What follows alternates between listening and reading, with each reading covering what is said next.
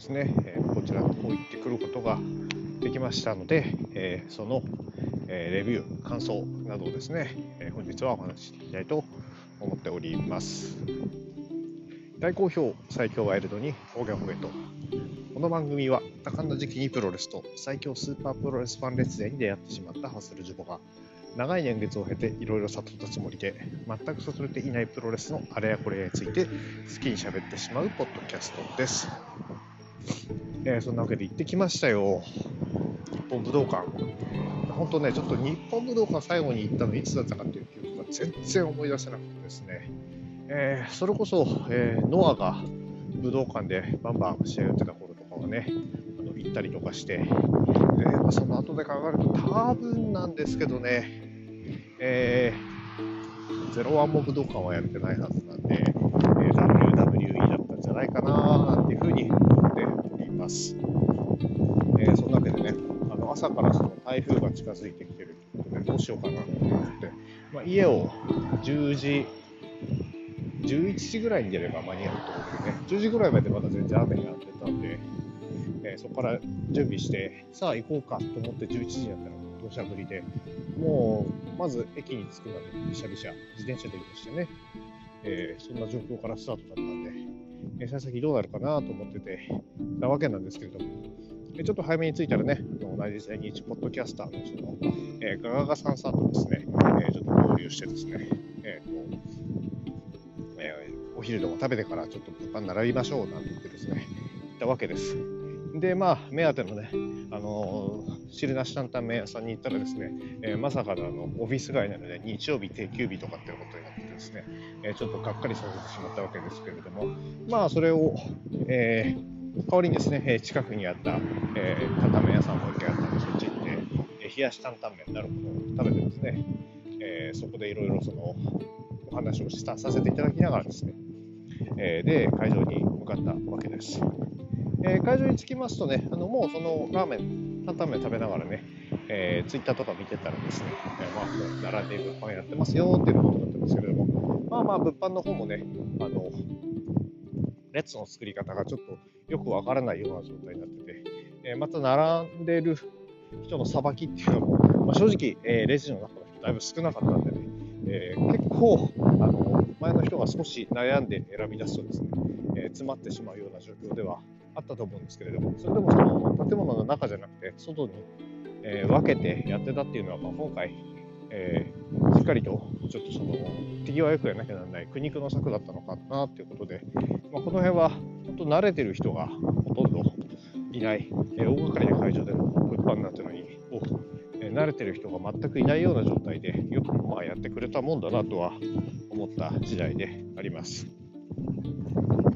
えー、そんなことでね、並んで2人でですね、えーと、見ていたあの、いろいろと買い物をしていたわけなんですけれども、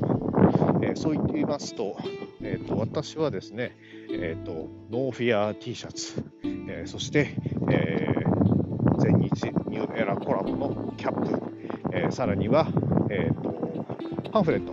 え、そして、え、なぜかその出来上がってきたらサイズが一回りちっちゃかったので、えー、急遽値下げになっていですね、えー、スワマクッション、こちらをですね、え、購入してですね、え、物販を後にしたわけです。もう1日2種類ぐらい買えばよかったかなと思いつつ、さっきも言った通り、ちょっとね、あの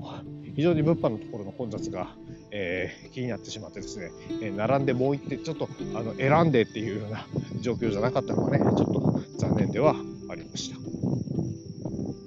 えー、ちなみにこのスワマクッション顔だけなんでね、星のカービィが好きな息子にです、ー、サンマを吸い込んでるんだよということを聞くことに成功して、おります。で、まあ、あの、自分の席に向かって、えー、長澤さんとちょっと、えー、待っていましたら、えーとまあ、途中で連絡があったんですけれども、えー、ナンバーワンポッドキャスターのですね、えー、事前に先に主会のですね、えー、国斎藤さん、えー、前日ですね、えー、このこと、えー、こちらのですね、えー、散々、えー、ぜひ、皆さんという話をしていて、えー、ようやくお答えていただいて、なんとかお越しいただいて、え、ただ来たら、来て着いた姿見たらですね、びしょ濡れで、その、靴下とか取り替えてたんでね、いや、本当、なかなか申し訳ないことしたなと思いつつ、でも本当、来てくれたことに感謝。ということでですね、あの楽天チケット結構ね、ギリギリまで取れたみたいで、えーと、お隣の席を取ってもらってですね、えー、それで、えー、並んで見ておりました。しかし、あの普段あんまりこう追っかけてない人と一緒に見る、またね、会場もその普段全日追っかけてない人が、えー、たくさんいるような状態での、えー、観戦っていうのは、えー、非常に新鮮だったかなと思っております。他にもね、ちょっとあのいろいろ挨拶させていただきたかった人とかもいたんですけれども、まあまあ、なかなか思いのほかその天気の問題とかもあって、えー、バタバタだったのもあってですね、えー、2、3、二言見事しか話せなかった人もいらっしゃって、えー、またね、あのぜひあの、大きい会場じゃなくてもね、あのちっちゃい会場とかでゆっくりまたお話しさせていただけたらなと思っております。でまたね、あの聞いていただいている方の中でもですね、えーと、ぜひぜひあの声かけいただければですね、えー、ご挨拶させていただきますので、その際はぜひよろしくお願いいたします。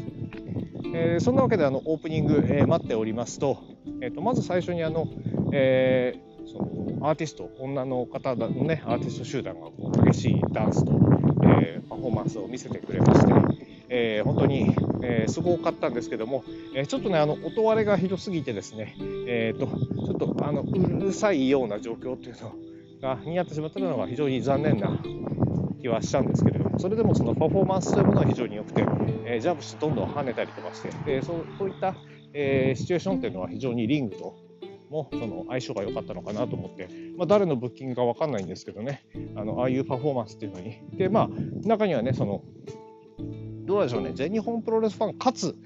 ああいうあの進撃っていうふうに略してたのかな、進撃の方々方々の,、えー、そのファンっていうのも多分いらっしゃると思うんでね、そういう人たちは非常に盛り上がったんではないでしょうかね。で、その後、えっ、と、あれですね、えっ、と、全日本プロレススタートの前に、えっ、と、あれか、エボリューション女子、えこちらのですね、えっ、と、え紹介なんてのもありまして、まあ、最初ね、あの立ち上げたのは諏訪間専務だったみたいですけども、現在ね、あの諏訪間専務の二重人格の方がですね、えちょっと幅を利かせているみたいで、えー、面倒見てくれてたのは石川修司さんのようでね、あの石川修司選手が、えーと、エボジョの、えー、デビュー前なんですけども、えーと、5人、えー、連れてきまして、えーと、試合前に挨拶をしておりました。えー、そしてそこからですね、え試合開始までの間に、え、会場で曲をかかってたわけなんですけど、こちらでかかってた曲が、え、王者の魂。いやジャイアント馬場さんの入場テーマなわけですけれども、まあやっぱり非常に荘厳な感じがしてですね、え、これ聞けば、全日本プロレス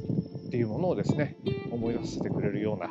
であのほら、ジャイアント馬場のテーマというと、その日本テレビのスポーツ更新曲で入場っていう時期もあったりしてですね、えー、そっちでね、あの印象強いあの方々もいるかもしれないですけれども、え大一番ではその王者の魂、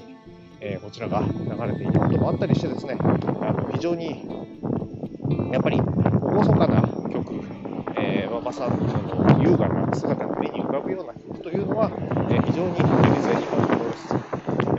懐の深さというのをね、表すいい曲なのかなと思って、えー、聞いておりました。えー、そんなこんなで、えー、第1試合始まるわけです。えー、会場で聞いているとね、そのアナウンスがですね、えー、全てその、まあ、どうなんだろうな、あの、あ、で、えー、第1試合始まるわけですね。すみません、ちょっとアナウンスの話はもうちょっと先ですね。では、えー、第1試合から、えーと、見てまいりましょう。まず第1試合なんですが、えー、こちらがですね、えーえー、ライジング隼人、えー、井上涼 VS、え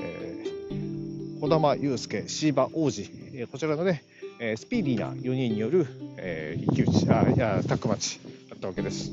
えー、本当、えー、プレビューでも話したようにですね、えー、ライジング隼人とシーバ王子が分かれて、えー、試合をしたということは、これは逆にね、そのあのスピーディー感をうまく、えー、出すことができたのかなっていうふうに、逆にいいことだったのかななんていうふうに思ったりもしております。えー、一方でね、あのここに児玉悠介選手、えー、GOA の児玉悠介選手が加わっておりましたが、えー、こんな武道館の、えー、大会の、えー、第1試合、えこちらを任されるということの意味っていうのを考えるとですね、やはりあの重要な立ち位置に、えいてくれてるのかなっていうふうに思うと少し安心します。で、あとはね、若手の井上涼選手、えー、おそらく本当に、えーと、デビュー、一番デビューから短い期間で、えー、この日本武道館に上がった全日本プロレス所属の選手ということになると思うので、えー、このこれがですね、もう本当に日本武道館が一回こっきりということにならないようにということで、祈りつつ、えー、あの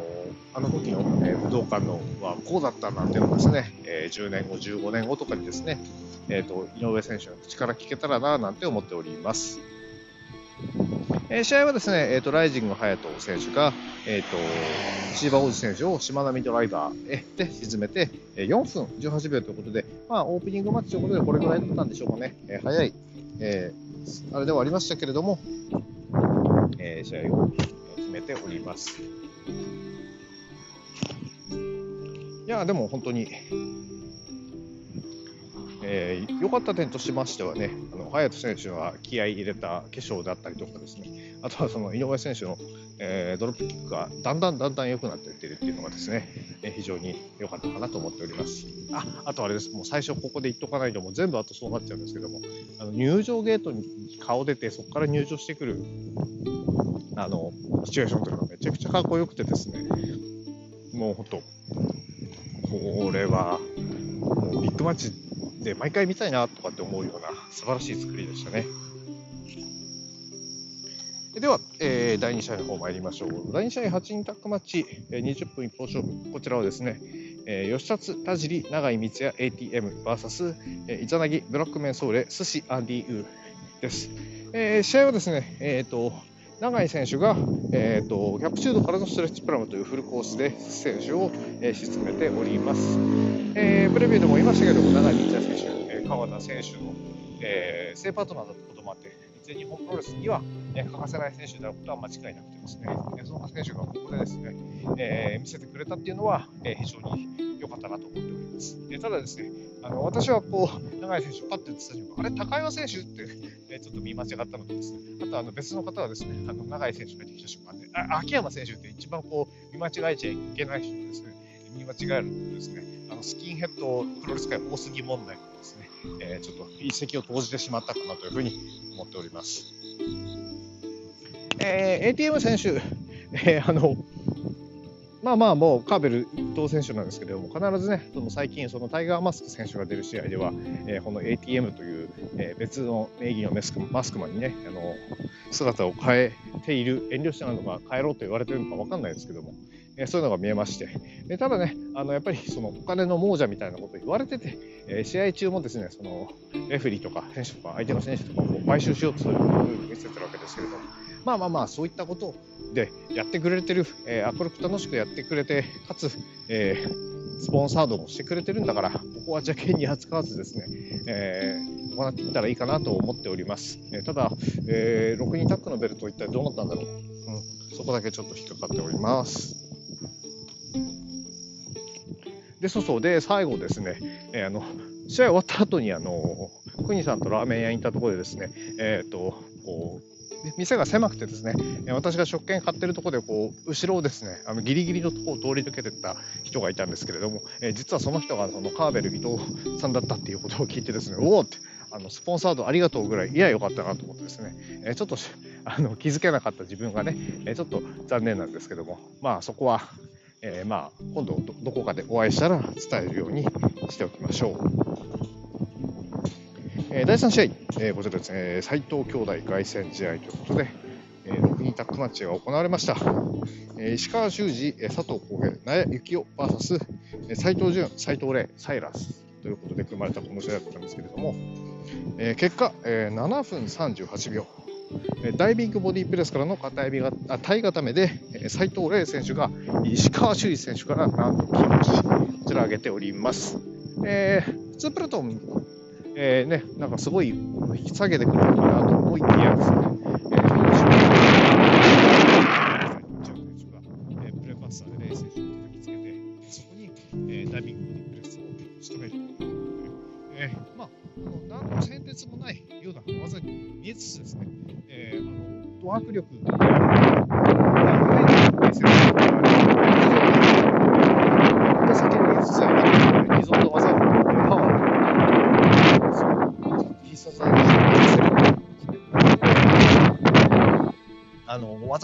化していく中でこのシンプルな技で見せられるっていうのは非常に大きな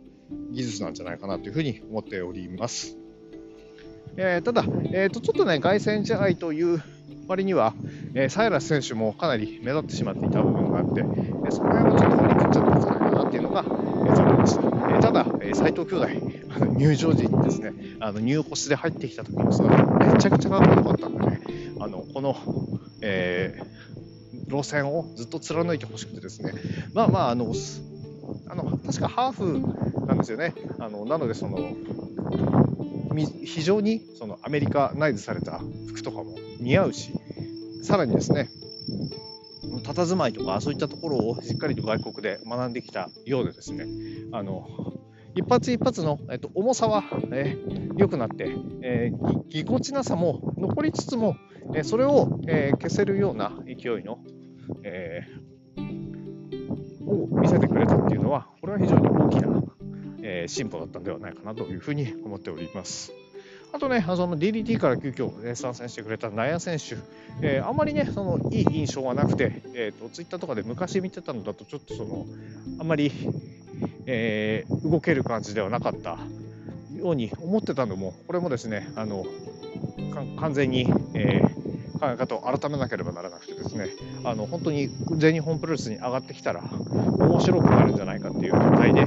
そして、えしっかりと、力強い動きができるようになっていったっていうのには、えびっくりしました。よくね、あの樋口選手が、え全日に上がってくれたらなんて話を、えいろんなところから聞くわけですけれども、えー、選手もですね、え非常に、えー、良くなってきておりますので、全日リング、また上がる日があったら、ぜひこの斉藤兄弟あたりと再び、えー、交わってほしいなというふうに思います。えー、第4試合、えー、アジアタック、えー、選手権試合、えー、60分一本勝負、えー、こちらはですね、113代王者組、えー、ミノルトシゾ VS、えー、挑戦者組、えー、佐藤光、田村段ということでですね、えー、どちらもかなり白熱いたしました。んじゃってる。えどこだ？えー、っと、これか。すいませんね、なんか歩きながら、えー、メモ読みながらで、ちょっとだいぶバタバタ、しかも風強いみたいな感じでね、えー、ちょっと何が何だか分からなくなって申し訳ないです。えー、そうそう、まず最初に起こったことがですね、えーと、ミノル選手、えこちらがですね、非常に大舞台に上がりすぎている。いや、本当ね、あの佇まい、えー、花道から出てきて何をするか、えー、そして花道から、えー、リングに上がるまでに何をするか、えこの辺をですねめちゃくちゃ一番分かっててそれこそあの目の飛ばし方っていうんですか、えーと、僕の方にまで、えしっかりと、え目を飛ばあのを見てですねえー、自分にちゃんと視線を集めるような動きっていうのがですね一番できていたのはこの中だとミノル選手だったのかなと思います。まあ、それはそうですよね。あのミノル選手、えー、大舞台慣れね、あの新日本出身っていうことも、あ、新出身じゃない、新日本にね、上がってて大舞台っていうのもたくさん経験してるでしょうし、えそういった意味でですね、あの、あの動きとかっていうのはですね、他の選手もぜひ見習ってですね、欲しいなっていうふうに思った次第です。で、まあ、そのミノルと、えー、歳三選手、え、組んでるわけですから、やっぱりかなりなこうフラッグ感っていうのは出ておりまして、えー、やっぱりやる方で案の定ですね最初佐藤光選手かなり感が捕まるような感じでですね、えー、結構苦戦しておりましたね。えー、何しろやっぱりそのミノル選手、反則のカットとかはめちゃくちゃうまくてですね、えー、いつの間にかペースがブードゥーマーダーズに、えなっているというような形が非常に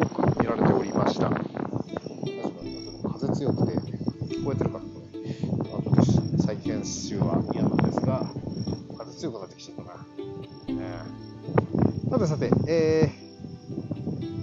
ー、しばらくですね、佐藤光選手が、えー、攻撃を受け続けたわけですけれども、まあ、本当にあの途中からダン選手の活躍っていうのが見えまして、えー、ピッチに陥ったところでですね、ダン選手が暴れて、えー、自分たちにペースを持ってくる。えー、今までだったら、えー、完全に、え仕留められていたダン選手がですね、えだったんですけれども、えー、この大舞台でですね、えー、見事、えー、仕事をしてくれまして、えー、しかも、えー、仕事したといえばですね佐藤光選手もですね、えー、場外でしっかりと土地と、えー、なんていうえー、ミノル選手を、えーと、捕まえてですね、えー、捕獲式で捕まえたのかな、ね、しっかりちょっと遠くて見えなかったんですけどもがっちり押さえているうちにリング上では、え、ダン選手が、え、デスバレーからの、えー、ラリアット、え、デスバレーそしてとどめにもう一発のデスバレーということで最近ねあのフィニッシャーとして使っているこのデスバレーボムをうまく使ってですねえー、なんと、えー、歳三選手から、えー、ピンフォールを奪いまして、えー、試合時間14分22秒、えー、最後デスバレーボムからの片指固め、えー、ミノル歳三が3度目の防衛に失敗、えー、佐藤光、田村丹が114台のアジアタック。王者になりました。アジアタック、えー、次もね、あの多分いろいろな人が狙ってくると思うんで、あのここを、えー、注意していかないといけないんですけれども、ひとまずは、エボリューション、えー、スワマの抜けたエボリューションですが、一つ成果を出すことに、えー、成功しております。続きまして、第5試合、え、スペシャルシングルマッチはですね、え、大森北斗 VS、え、鈴木みのるということでですね、え、試合結果、え、12分4秒、ポッチ式ファイルドライバーからの体固めで、え、鈴木みのる選手が、え、勝利を収めております。えー、試合開始からですね、もうずっと、えー、選手、ミノル選手を挑発しててですね、これはいいですね。えー、さらにその、鈴木ミノル選手の頭の触り心地をこう、グガってこうやったりとかしてですね、もうもうもう、そりゃ、殺せに行っているっていうところでですね、えー、場外だと、えー、素晴らしかったです。えー、さらにね、そのエプロンでダウンしているところにですね、こう、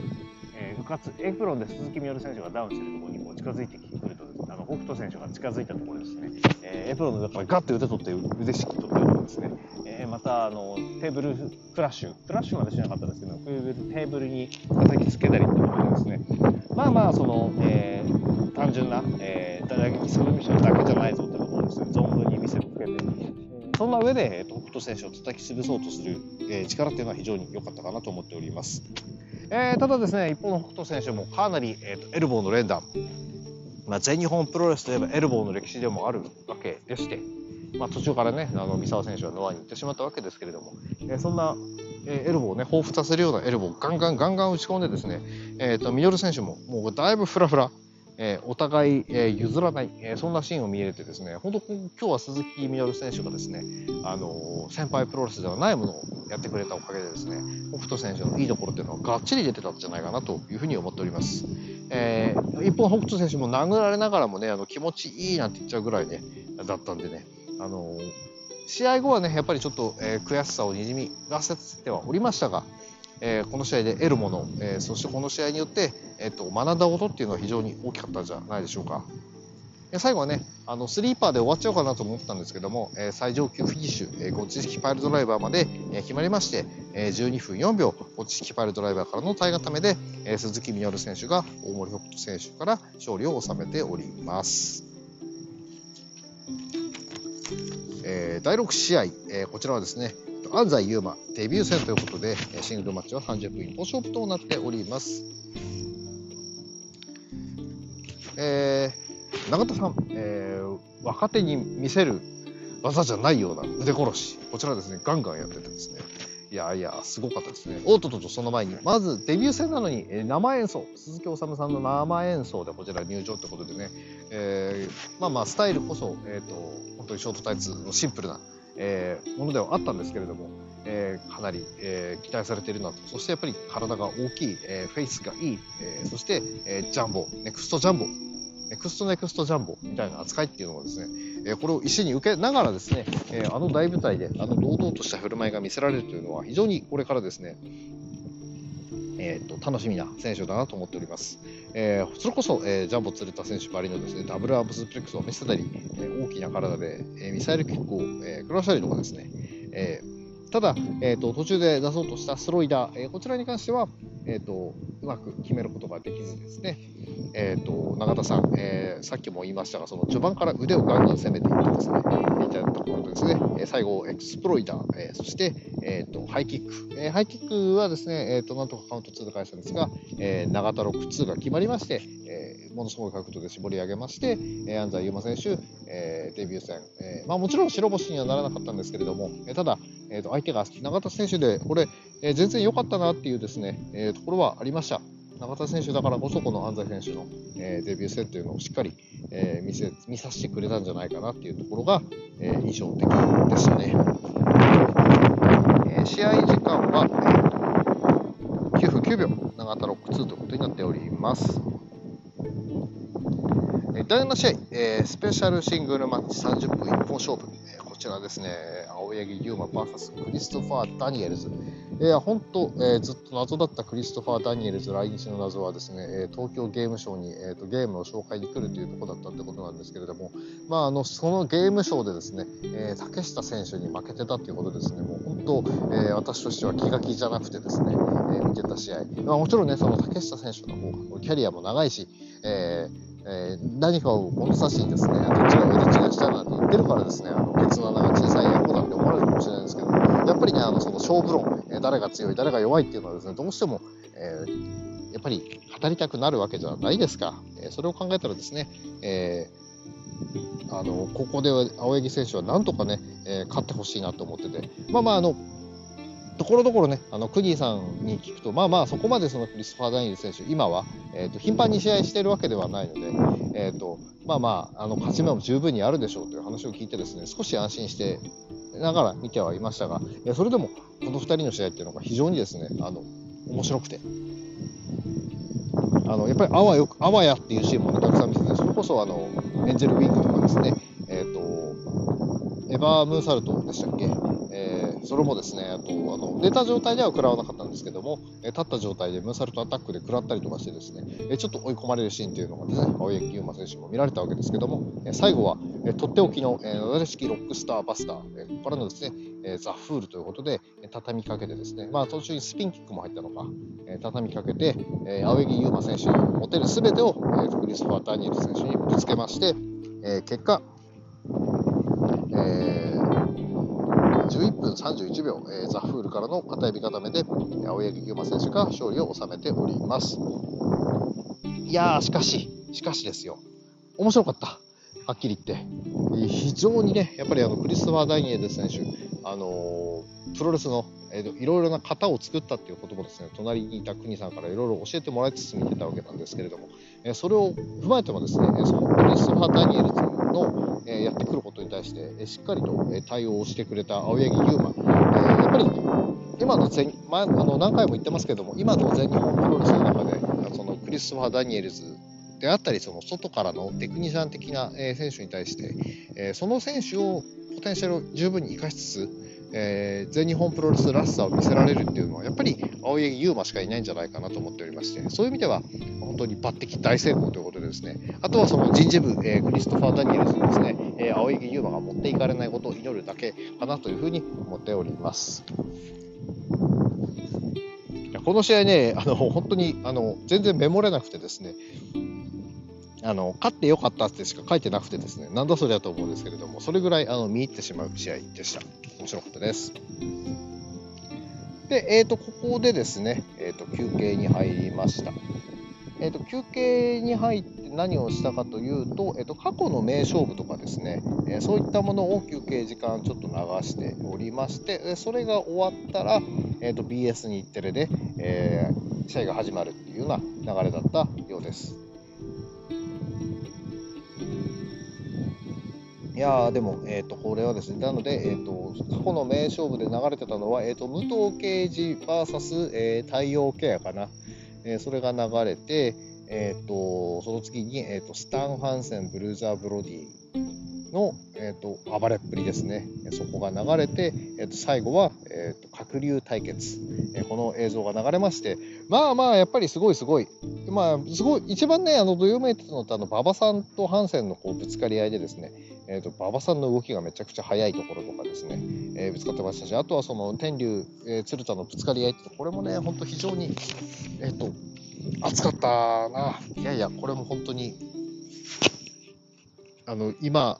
見ても、えっ、と、色あせない、あの、素晴らしい名勝負、あんなでかい男同士のね、ぶつかり合いっていうのを見せてくれてたっていうのが、や本当に、まあ残念ながら私、リアルタイムではね、その辺ってはっきり言って見てないんですけれども、それでも今見ても面白いと思うものは、やっぱり昔見てた人からしたらとんでもない面白さだったんだろうなと思って見ておりました。で、そんなこんなでですね、第8試合が始まるわけです。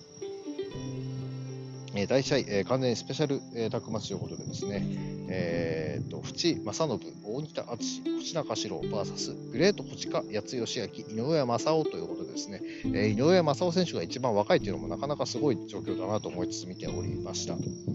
えー、で、えーと、昨日ちょっとね、あのツイッタースペースの方でも喋ってたんですけれども、えーと、7時になった時っていうのは、ちょうど歌舞伎さんがこうヌンチャクを振り回しているようなタイミングでですね、えー、BS 録画の方々は本当に、えー、どこからサドロとかね、後で教えてください。えー、で、その状態で、えーと、始まったわけですが、えーと、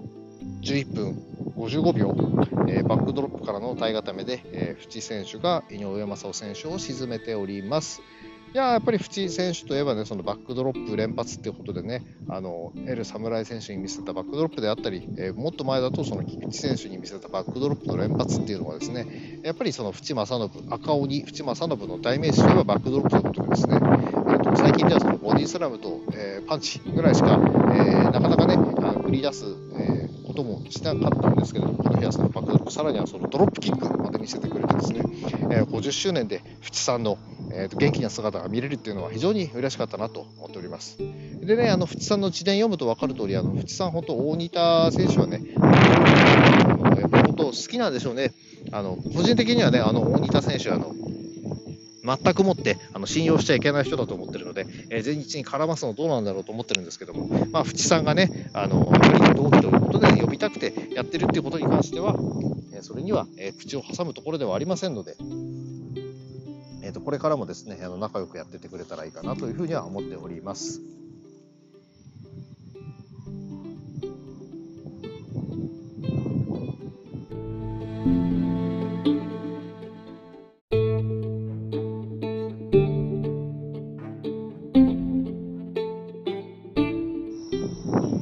えー、続きまして第9試合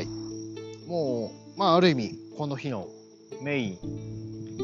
っても過言ではない。いや、過言かな。まあでも、あの、この試合を目当てにですね、え、会場に足を運んだ方も結構多かったのではないでしょうか。えー、世界タッグ選手権試合、えー、こちらはですね、えー、第91代王者組、ググーニル・オブ・アナーキー、足野翔太郎、本田隆起 VS、えー、挑戦者、ゲット・ワイル、大森隆夫、えー、曽谷学となっております。ちらですね、えー、まず入場出てきた時にですよ、えー、ソヤ選手も着てましたね、ゲットワイルドコスチューム。いやもうこれ見れただけでもね、もう本当にテンションぶち上がりでですね、しかもゲットワイルドが鳴り響く武道館、えー、でさっきも言いましたけれども、その入場ゲートのところ、ゲットワイルドの2人の顔、いやいやいや、本当に、え、目を閉じると浮かんでくるようです。えー、一方のですね、えー、グーグニル・アナーキー、こちらはですね、えー、第1試合登場した、えー、児玉選手、えー、そして、えー、その、えー、この大会のちょっと前にですね、えーと、地上波に、えー、なんと出たですね、立花聖子選手がですね、えーと、セコンドとしてついてきてですね、4人、えー、現在の4人、この体制でですね、クングニル・オブ・アナーキーとしてですね、花道でポーズを取る、えー、これも非常にかっこよかった、うん、ゲートで映える映える、いや、本当ゲート最高、えー、こんなことばかり言ってるような気がします。えー、でその後ですね、えー、なんとあのホーリーウォーとエクリプスのですね、えー、合体曲でですね、えー、世界タッグといえばこの2人、えー、正規軍、えー、川田田上海がですね入場してくると、うん、もうもうもうこの、ね、3チームで、えー、3ウェイやろうよっていうふうにですね、えー、思うぐらいもう川田選手田上選手のオーラは半端なかったですねもうやべえやべえって思ってました。まあまあそんな選手権、えー、じゃあやりまして、ね、選手権宣言やりまして、えーと、先発は、えー、曽谷選手と芦野選手いやこの2人、えー、ねあのー、近年、えー、皆さんもちろんご存知だと思いますけども前の団体の時からねバチバチやってたこの2人がですね、えー、全日本プロレスのリングでまた、えーまあ、見えるということでですね非常に、えー、素晴らしい攻防を見せてくれておりました。一方、えーと、本田選手と大森選手、この戦いもですね、えーと、もちろん因縁はあってですね、まあ、その報道トーナメントまでの流れで、えー、報道トーナメントで大森選手が一矢報いたっていうところももちろんあるんですけれども、大森選手が一矢報いる状態っていうのもね、本田選手がどれだけ、えー、今、えー、強くなってきてるかというところの証拠だと思うんですよね。えー、全日、えー、の入団、こちらを直訴した時のね、え試験官っていうのは何しろ大森さんですから、えその時の、え本田選手に比べてですね、えこの強くなってきて、え活躍している本田選手を大森隆夫はどう見ているのか、えその辺も含めてもですね、えーと、注目っていうのはあった試合だと思います。えー、試合はですねその大森さんがアクスボンバー封じのために腕を狙われる展開っていうのが多かったわけですけれども大森さん、えー、かなりこらえてましたね、えー、一方の曽谷選手、えショルダーネックブリーカー &DDT でまとめてっていうですね、えその見せたりとかですねあの非常に、えーと、普段見ない、えような動きっていうのを見せてくれて、えあとやっぱり体がね曽谷選手出来上がってますねあの本当全日本プロレスに似つかわしい体してるなと思っていつも見てます。えー、で、ただ一方の、ね、パートナーの大森さんもですね、非常に、えーとえー、コンディション良かったみたいですね。えー、ニールキックがこう縦に入ったりとかしてですね、えー、非常に良い、えー、動きを見せてくれておりました。えー、さらに、えーとえー、試合の方はですね、えーと、グングニロブ・アナーキーがですね、えー、オレゴトファイナルベント、えー、こちら、あのまあ、アルティメットデストロイの、えー、ファイナルベントバージョン、こちらをですね、繰り出して、えー、まあ、あの足の選手にも大ダメージではあったわけですけれども、えそこからにポップアップ、え、ジャーマンとかですね、えー、もうポップアップしてからのジャーマンというそう連携も繰り返したりとかしつつ、えー、最後、えーと、アクスボンバーと本田選手の、え、ラリアットの打ち合い、えー、さらには、え、本田選手のですね、え、スピアっていうのも、え、炸裂しまして、え、最後、え、ファイナルベントが、えー、説得力十分なファイナルベントが、え、大森さんに炸裂しまして、えー、16分22秒、え、片指固めによりまして、えー、グングニールグニール・オブ・アナーキー、えーえー、足野翔太郎、本田隆起が、えー、2度目の防衛に成功しております。いやー、面白かった。えー、何しろ大森さんも本当にちゃんとしっかり動けてたっていうのが嬉しくてですね、えー、本当にどうしてもその、えー、年とかですね、コンディションのことを考えると、え大ファンを歌っておきながら、えいまいちその試合内容に対して全般の信頼を置けない、えそういう状況が続いていた自分をね、えー、恥ずかしいと思わなきゃならないぐらい、この日の大森さんは素晴らしい試合を見せてくれておりまして、えー、ただ、その素晴らしい試合をしたにもかかわらず、え、届かなかったのは非常に、え悔しいかなというふうに思っております。え試合が終わりますとですね、え次の挑戦者いるのかなんてことを言ってたところに、えーと、現れたのは、え斎藤ブラザーズ、えインパクトを残した、え帰国を見せてくれたえ、斎藤ブラザーズが、え挑戦を表明。なんと翌日1点あ9.19での、え後楽園ホールでのタイトルマッチが、え急遽組まれることになります。いやここもね、もうそのもう若い、えー、まあ年といえばその、えー、斉藤兄弟ちょっとねかなり年上になっちゃうんですけども、キャリア的に若い人たちが、えー、しっかりと、えー、タック先生を盛り上げていくこのこの、えー、シチュエーション非常に、えー、楽しみでございます。第10試合に参りましょう。では、えー、第10試合、えー、世界ジュニアヘビー級選手権試合、えー、60分一本勝負、えー、こちらはですね、第62代王者に挑む、挑戦者、青柳敦樹というふうになっておりました。えー、青柳敦樹、えー、ニューコスチュームでですね、えー、入場、えー、入場してくるまでずっとフードは取らずっていう状況で、しかも、えー、セコンドには、えーと、兄、え、青柳優馬選手が、えー、ガッチリチで、え、応援しておりました。え、で、えー、入場のコールとともにフードを取った敦樹選手の下からはピンクの髪。おピンクか。一瞬赤に見えてブードゥーマーダーズ入りとかちょっとね、あの嫌な予感がよぎったんですけど、そんなことはなく、えー、ちゃんと、えー、これはピンクでしたね。えー、序盤、えー、タイガー選手の足攻め、えー、かなりやっぱり、えー、やっぱり警戒すべきは足、えー、タイガー選手からしたら、えー、敦樹選手の空中殺法、えー、こちらを警戒してですね、えーと、足をしっかり、えーと攻めていく、えタイガー・マスク選手、そして、えフィニッシュ系はそのサブミッションということで、えしっかりと、え機動力を奪っていく作戦というのは、まあ、正しかったと思います。えー、さらにタイガー・マスク選手、えー、なだれ式の技が非常に豊富でですね、えーと、バックドロップ、えー、ダブルアームを1回防がれたところですねサイクロンホイップに切り替えてなだれ式で、えー、ものすごい高さから叩きつける、え、その後にさらにですね、え、なだれ式ダブルアームも食らわすなどですね、え、タイガー・マスク選手のあの鬼っぷりっていうのをですね、えー、遺憾なく発揮している、え、試合だったと思います、え、一方の敦樹選手もですねただそんな技を食らいながらもしっかり耐える。え、ネクストリームにいるときにですね、え、目の前で、え、やられてもやられても立ち上がってくる、え、宮原健人を見ていた青柳敦樹ですから、え、どういう受け方をしてどう立ち上がらどういう時に立ち上がらなければならないのか、え、それはね絶対、えー、紐づいているはずだと思います。え、タイガースプレックスの隙をついてですね、えー、一気に丸め込みの応酬に入った、えーと、勝木選手、えー、さらにそこからですね、えーえー、丸み込めまえー、3連発ぐらいいったところでですね、えー、今度逆にですね、タイガー選手が、えーと、飛びつきですか、えー、腕式、えー、さらに、えーと、アームバーなんていう形に、あ違う、これ違う、ごめんなさい、今のなし。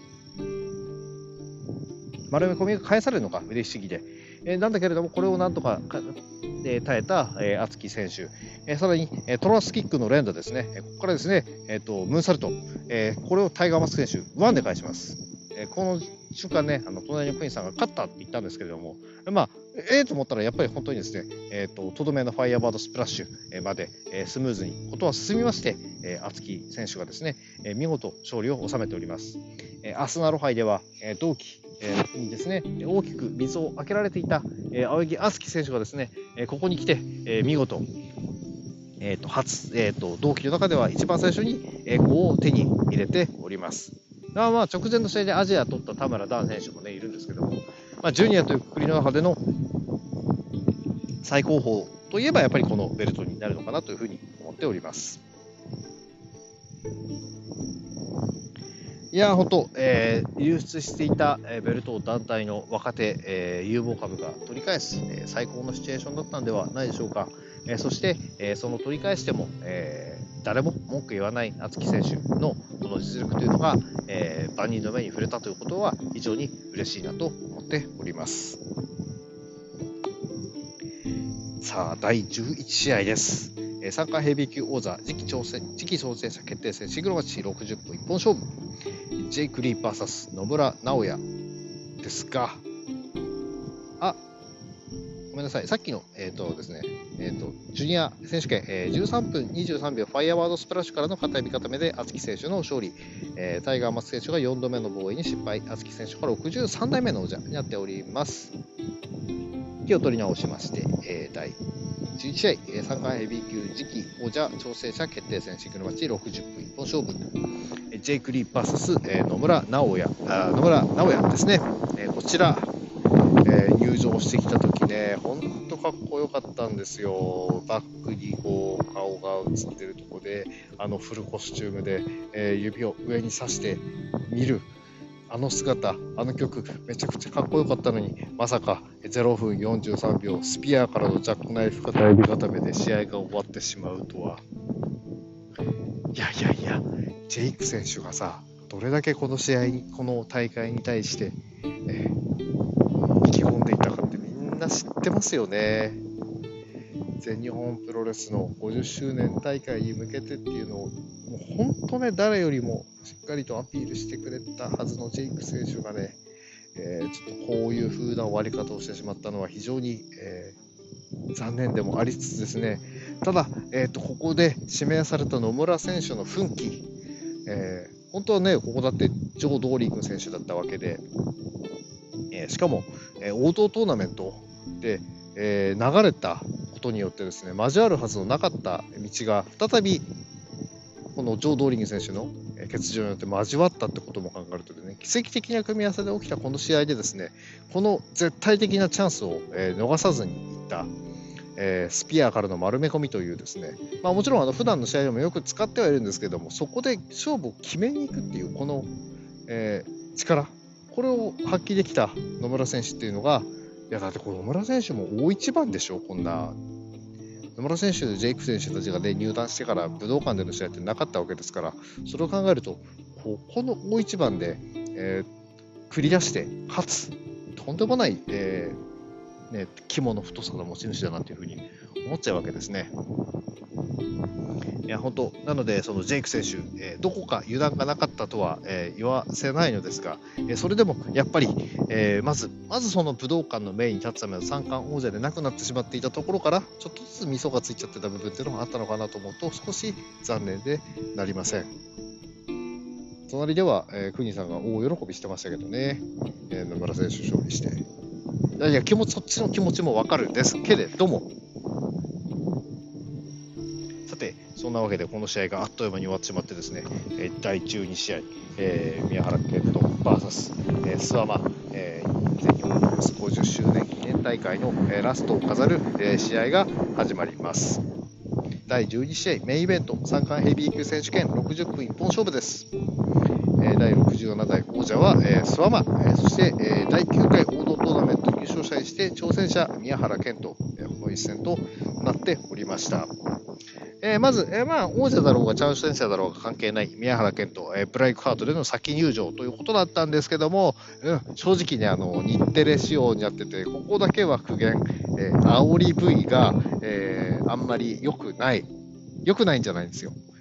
あの、今までの後、えー、楽園とかで見せてた煽り V、大田区で見せた煽り V の出来が秀逸すぎたので、えー、一般受けしすぎる、一般的、一般に向けた煽り V が物足りなすぎる。これだけはちょっとね、あの残念だった部分だと思います。これどうなんだろう？後ほどの、えー、全日本プロレス TV で配信されるときは、えー、ね、鍵野さんがやるような煽り V って出てくるのかな？どうなんだろう、えー、その辺はちょっとですね、4日後にならないと分かんない。あと3日後ですかね、やないと分かんないんで、えー、ちょっとそこはですね、えーと、もう1回見てみたいなとは思っております。えー、そして、えー、入場ゲートに姿を現した宮原健人。もう軽く砲丸じゃん。完全に。ね。めっちゃハルク・ホーガンじゃん。いやいや、まあ、宮原健人はハルク・ホーガン大好きだってね、もう公言してますからそうなんですけど、このいいこの大舞台でですね、えー、その、えー、コスを出してきたことも素晴らしいなと、えー、やっぱり大舞台だから自分の好きなことをやってしかるべきですから、えそれを見せてくれた、え宮原健人、素晴らしい入場でした。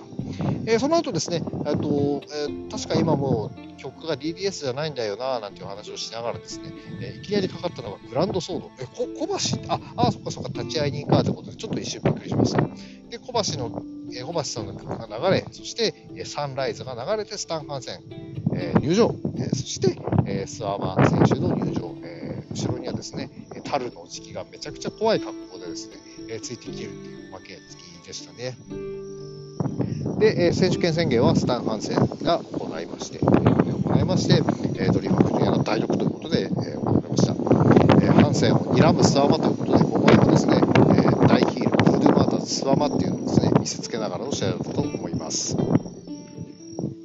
えー、試合はですね、えー、ツアーマー選手が場外でですね、スタン・ハンセンに、えちょっかいを出したりとかですね、えー、それをタル選手が止めるシーンなんていうのもありつつですね、えーと、いつもより、えー、もう本当、えー、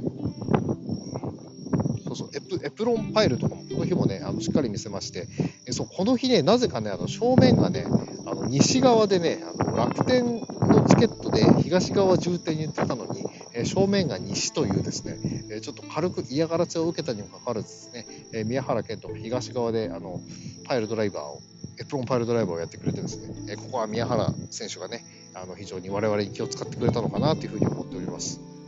いやでも本当ね、だって西側のね、あの1階席とか全然売ってなくてね、売ってない方に向けてみんなね、正面で PR してたんで、ね、ちょっとこれおかしいなと思って、えしかもあのなんかあの、後でツイッターで見たらね、あの、南正面ですかっていう問い合わせに対して、正面ですっていう回答があって南買った人に対してもいたっていう話なんでね、え、これはちょっとね、どうなんだろうなっていうふうにちょっと思いながらですね、え、その日テレのテレビスタッフの配置の位置の問題なのか、